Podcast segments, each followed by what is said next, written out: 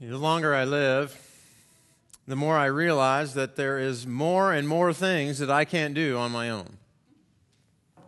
I remember an occasion in high school, and uh, I lived up in the mountains. Our house actually set above 10,000 feet. And, uh, and, and one spring, I believe, we were experiencing a snowstorm. And as spring storms tend to go, the, the snow was a little heavy and it was a little wet. And uh, I drove this little white hatchback Subaru Justy. Anybody remember those? It was a 1988 white Subaru Justy, and I loved that little car. It had a little push button four wheel drive, and I thought I could go anywhere in it. It was amazing. And, uh, and so I took this little car and I started uh, trekking through the snow, and it was wonderful right up until I kind of slid off the gravel road that led to our home, and, and I got stuck. And I did what you do, right? I stuck it in four wheel drive and I, I tried to rock back and forth until I could try and free myself uh, from being in the ditch. I couldn't do it. So I did what anybody would do. I was just about uh, two or three city blocks, you might say, from home. And so I got out. Uh, I turned the car off, uh, knowing that this road was not traveled much. I walked home. Uh, I prominently came in the door. I said, I got stuck. Uh, my dad hops up from his chair and he says, Well, oh, why don't I give you a hand? And I looked at my dad, no kidding, and I said, No, that's okay. I got it. And I grabbed the snow shovel and I walked the two or three blocks back down to where the car was and I began to try and dig myself out. And then I got back in the car and I rocked back and forth and I was still stuck. And so I got out and I, you know how the story is going to end, don't you? I kept shoveling and shoveling and rocking and rocking and shoveling and rocking and I was still stuck. You see, I had a need and I didn't recognize it. I, needed help. I couldn't do it on my own. And so I chose stuckness. Uh, there are some times where uh, actually in life we choose stuckness, don't we? I have a friend, uh, maybe you know him, his name is Randy Brooks, and uh, he uh, was a missionary in New Zealand for like 20 years. And in my conversations with Randy, he said one of the things that gets people when they come to visit New Zealand is it looks just like America. And he said the hard thing is, well, with everybody so affluent, it's hard to see that people actually have a need. And not only is it hard for visitors to see that there's a need, it's hard for people who live there to recognize that they have this deep need and so they just pick up a shovel and they just keep shoveling. Because somehow, somewhere uh, in society, we have begun to equate economic affluence with not needing anything or anyone. We're just going to take out our shovel. We're going to keep rocking back and forth, but we're still going to be stuck. Uh, maybe it's the person uh, that you know Maybe it's even you. And for years, you have done the religion. You've come to church because someone somewhere said that you should. And when someone said and they prompt you with another response, you, you continued on that journey. And they said you should read your Bible in a year, and so you did. And they said you should be baptized, and so you were. But for you, it wasn't really about a relationship. It was just another, well, it was just another shovelful of snow in order to try and get yourself out of a hole. It was never really about a relationship at all. And in all of these occasions, whether it's economic affluence or, or, or, whether it's religion that we're devoted to rather than Jesus, whom we're excited about in a relationship with, we're stuck. And we have to recognize there's a need. You know the problem, right? The problem is that in all of those scenarios, we have a need, we don't recognize it, and there's someone waiting to help us. And we say, nah, it's okay. I get it. We've been in this series now for a couple weeks Strength for the Journey. And we're looking at the book of Hebrews and we're trying to answer the question oh, when life happens, when life gets tough, who is the source to whom I can go so that I can have strength for the journey? I want to know the answer to those kinds of questions, and that's where we are this morning. You see, the problem, the tough part about this passage, uh, we're going to be in Hebrews chapter 2. Uh, we've looked over the last couple weeks in Hebrews chapter 1. And, and the crazy part about Hebrews chapter 2 is it begins just simply by saying, hey, uh, this majesty of Jesus that we've been talking about over the last two weeks, you can't dismiss him. You can't drift away from him. If you want strength for life's journey, uh, then you have to anchor yourself to Him and not forget about who He is because He's there to help you.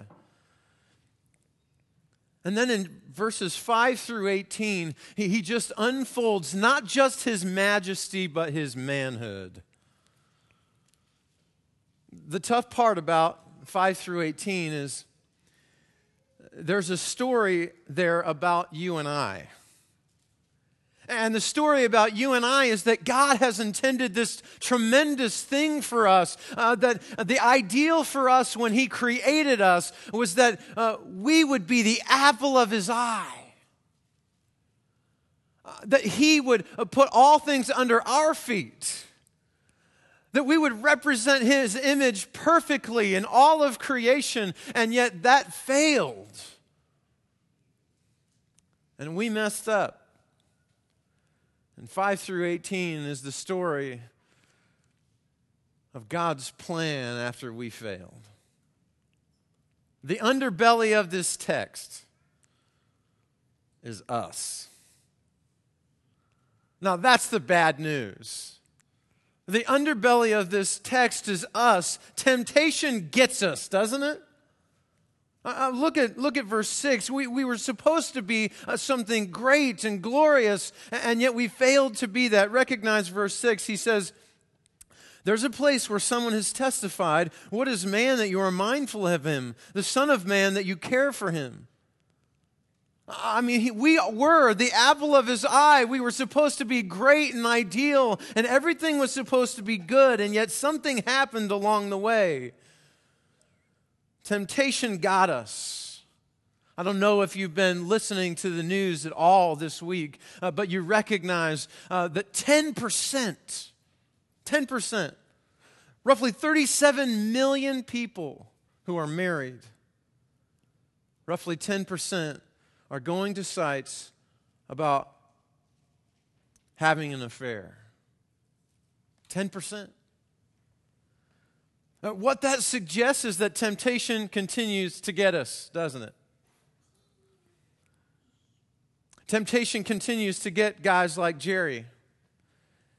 I mean, he's a, he's a husband and he's a father, and yet there's that suffering that he does when he's in front of his computer and, and, and he knows that he shouldn't probably go to his computer late at night, and yet he does, and he continues to come back over and over again. There's Joe, and, and, and, and Joe knows that, that he should probably be a little more ethical in his business practices, and yet uh, there's that calling.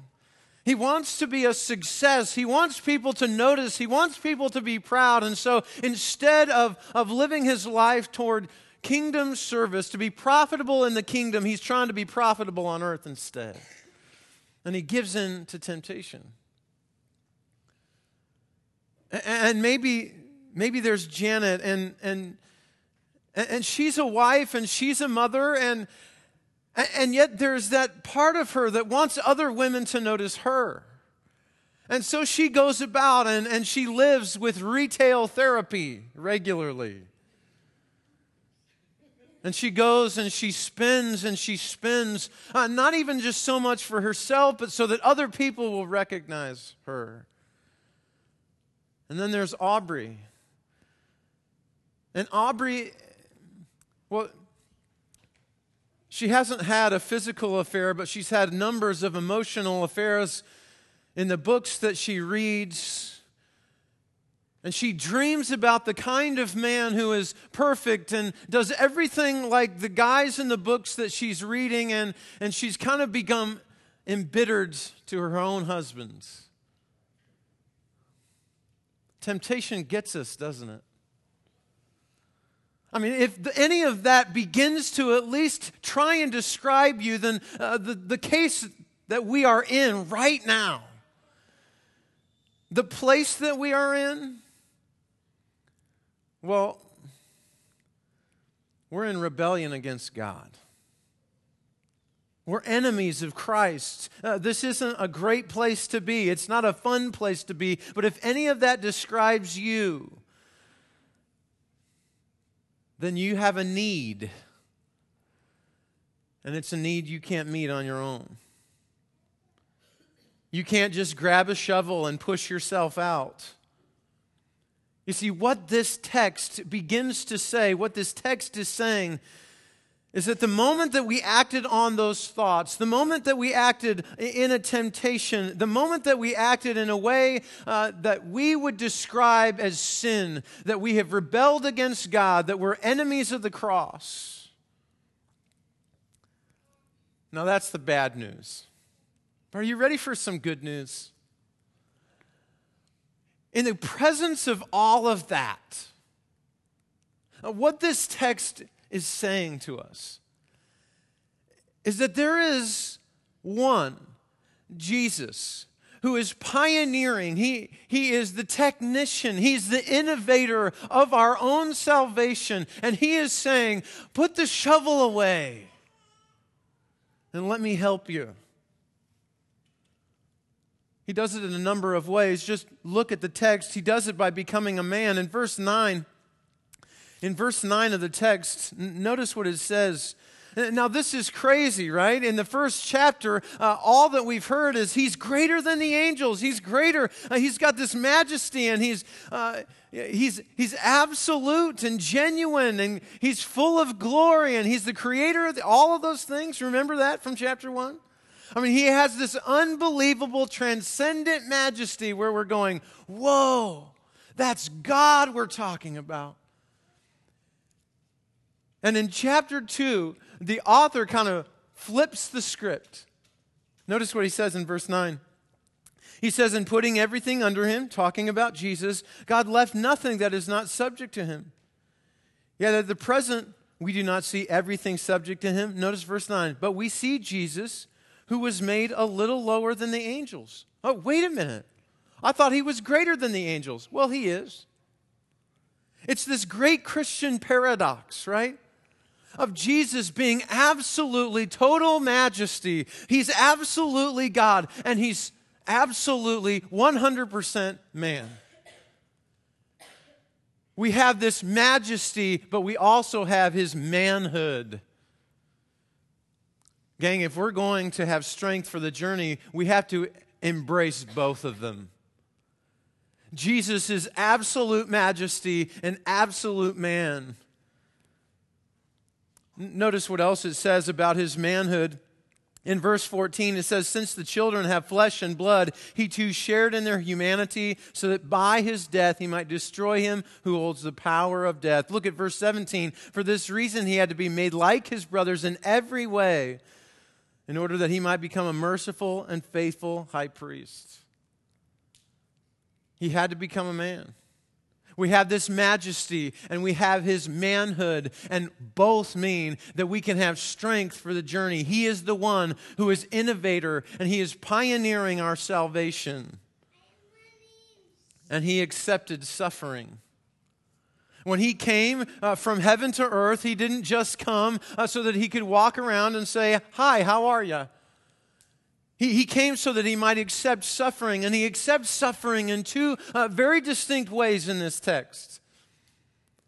Uh, the first I want to point to comes right at the end of this section. Uh, at the end of chapter 2, in verse 18, he says, Because he himself suffered when he was tempted, he's able to help those who are being tempted. You remember what I said about us earlier, right? The underbelly of this text is that when we come to temptation, even if we suffer in agony in not wanting to do it, we do it anyway. The great part about the manhood of Jesus is that when he suffers the agony of being tempted, he's without it. And so, men, he can say with you, that wooing woman, I recognize what that means to want to look at her in a way that is unholy. But if you'll hang with me, let me be your pioneer. I'll help you get out. It means for you, ladies, it means that when you're, you're tempted to become embittered about life's situation because it's different than you want, and you want to go out and try and prove yourself to others, that Jesus is saying, I know the agony of wanting that, and yet I'm without it. Let me help you. He suffers in agony. Several years ago, I picked this up from the author Max Lucado, he, he writes this about Jesus and his humanity. He said, Children played in the street with him. Had the synagogue leader in Nazareth only known who was listening to his sermons. How'd you like Jesus listening to your sermons? He says, for 33 years, he would feel everything you and I have felt. He felt weak. He grew weary. He was afraid of failure. He was susceptible to wooing women. He got colds. He burped. He had body odor. His feelings got hurt. He, his feet got tired. His head ached. And we must let him be as human as he intended to be. Let him into the muck and mire of our world, for only if we let him in can he pull us out. He had to be a person. And when he came, he suffered in the kinds of temptations that you and I engage with every single day. But it says not only did he suffer in his engaging in temptation like you and I engage temptation, it says that he suffered death. Over and over and over again in this passage, it says that he suffered death that he had to go about and suffer death. In fact, in verse 10, it says that it was fitting, that it was right. In verse 10, it says, In bringing sons to glory, it was fitting, it was right that God, for whom and through whom everything exists, should make the author of their salvation perfect through suffering. Do you know what suffering is? I tried to think of ways to describe the kind of suffering uh, that we encounter on a daily basis. And, and I thought of actually, uh, honestly, this is just me to you, right? I thought of sometimes the drive up from Omaha to Whiting as my two year old screams at the top of his lungs and just won't be quiet. And I think, I signed up for this.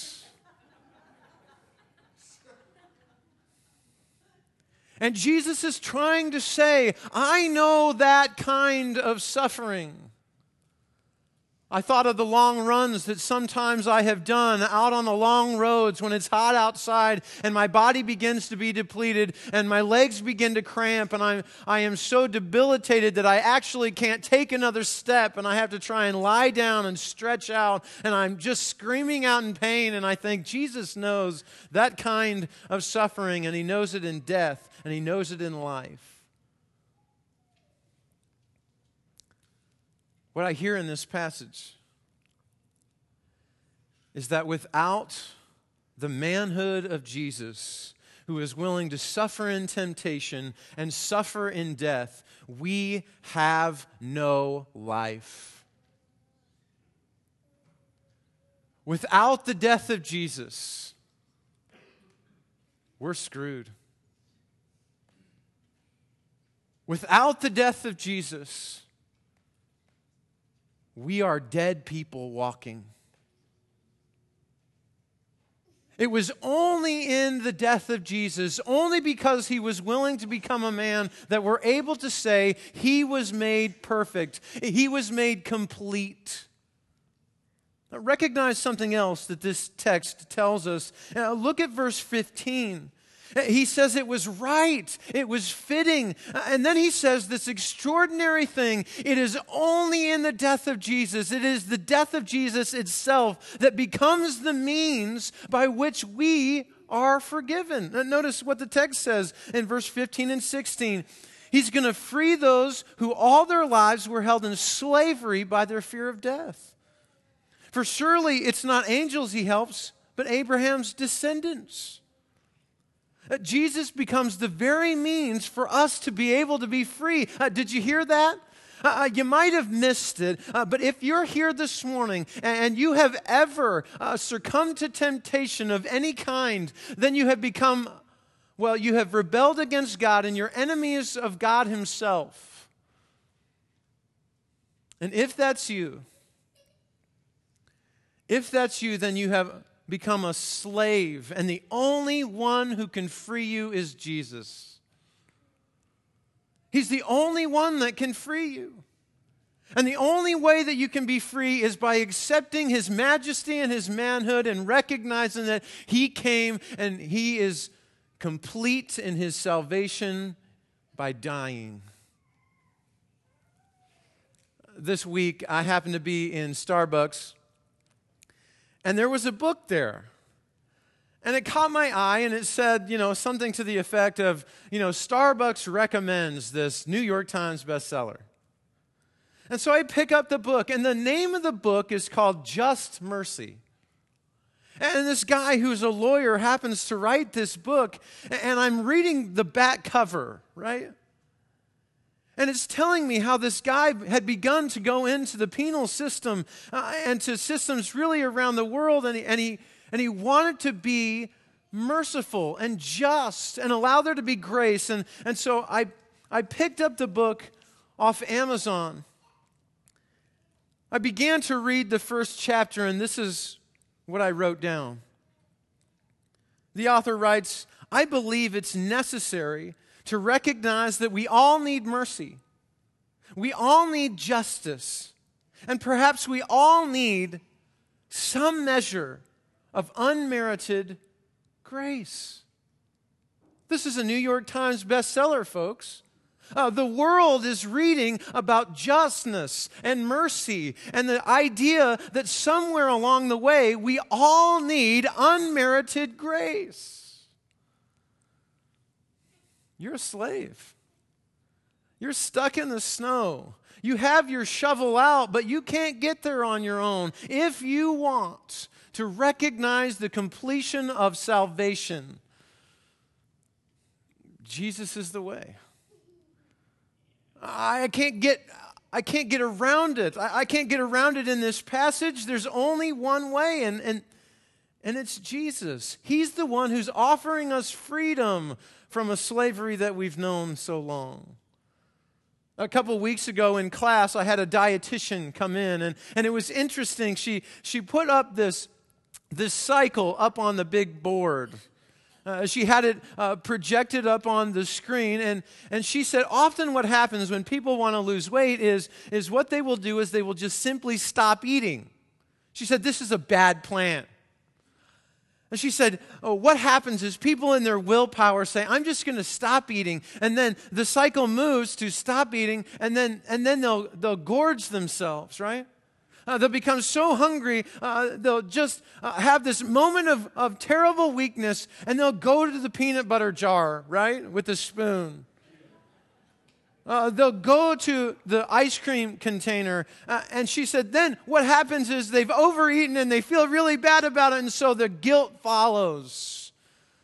And then when they feel guilty about it, they say, I'm never going to do this again. Uh, this isn't going to happen anymore. And it goes right back into, I'm not going to eat. And then when they say, I'm not going to eat, then it goes into overeating, and then it goes back into guilt. Uh, has anybody, not in the dietary way, but has anybody known that track in their own spiritual journey? I'm not going to do this anymore. I'm not going to succumb to that temptation anymore. And yet you do, and you're back, and then you feel guilty about it. And then you succumb to the same temptation over and over and over again, and you're saying, I'm stuck.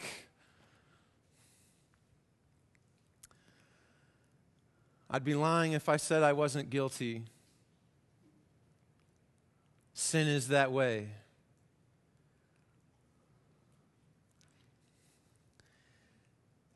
If you know that kind of guilt,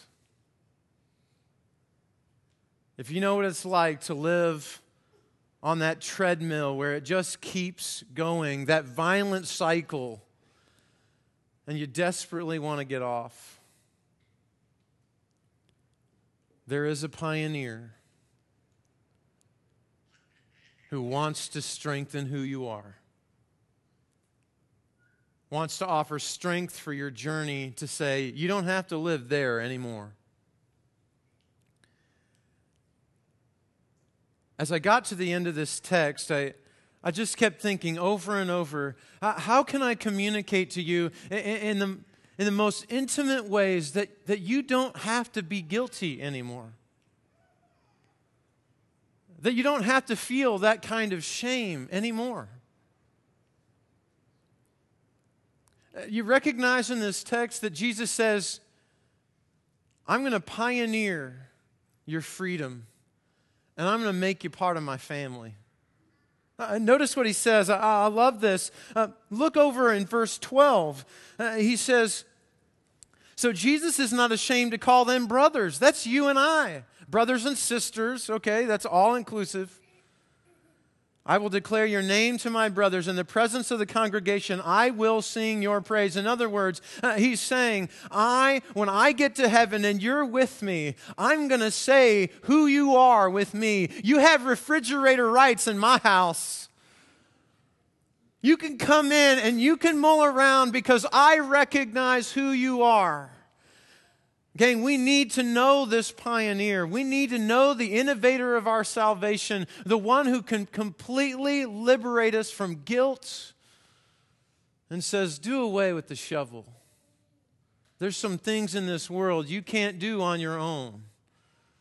And I'm willing to make you family. And maybe that's you this morning. maybe, maybe you've known Jesus for a long time, and yet uh, you seem to have crept back into this pattern of sin and guilt, and you feel shame. And you need to just recognize this morning that Jesus, ha- that He has freed you from sin, past, present, and future. And you need to get off the guilt train and recognize the liberation that is yours. And maybe, maybe you don't even know who this Jesus is, but someone drug you here this morning. Uh, maybe you're a relative uh, thinking about uh, getting out of here as soon as you can, but something in you this morning has begun to churn. And you become maybe a little more aware. Maybe there's a conscious awareness that there's a need in your life. And can I suggest that you need the majesty and the manhood of Jesus? So that you can know freedom from guilt,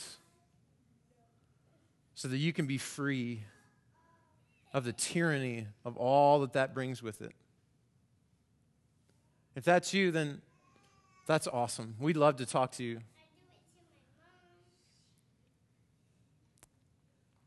Put away the shovels, gang. Because there's some things in life you just can't do on your own. Let's pray. Gracious God, you're good to us. I thank you for texts like this that challenge our hearts and our minds.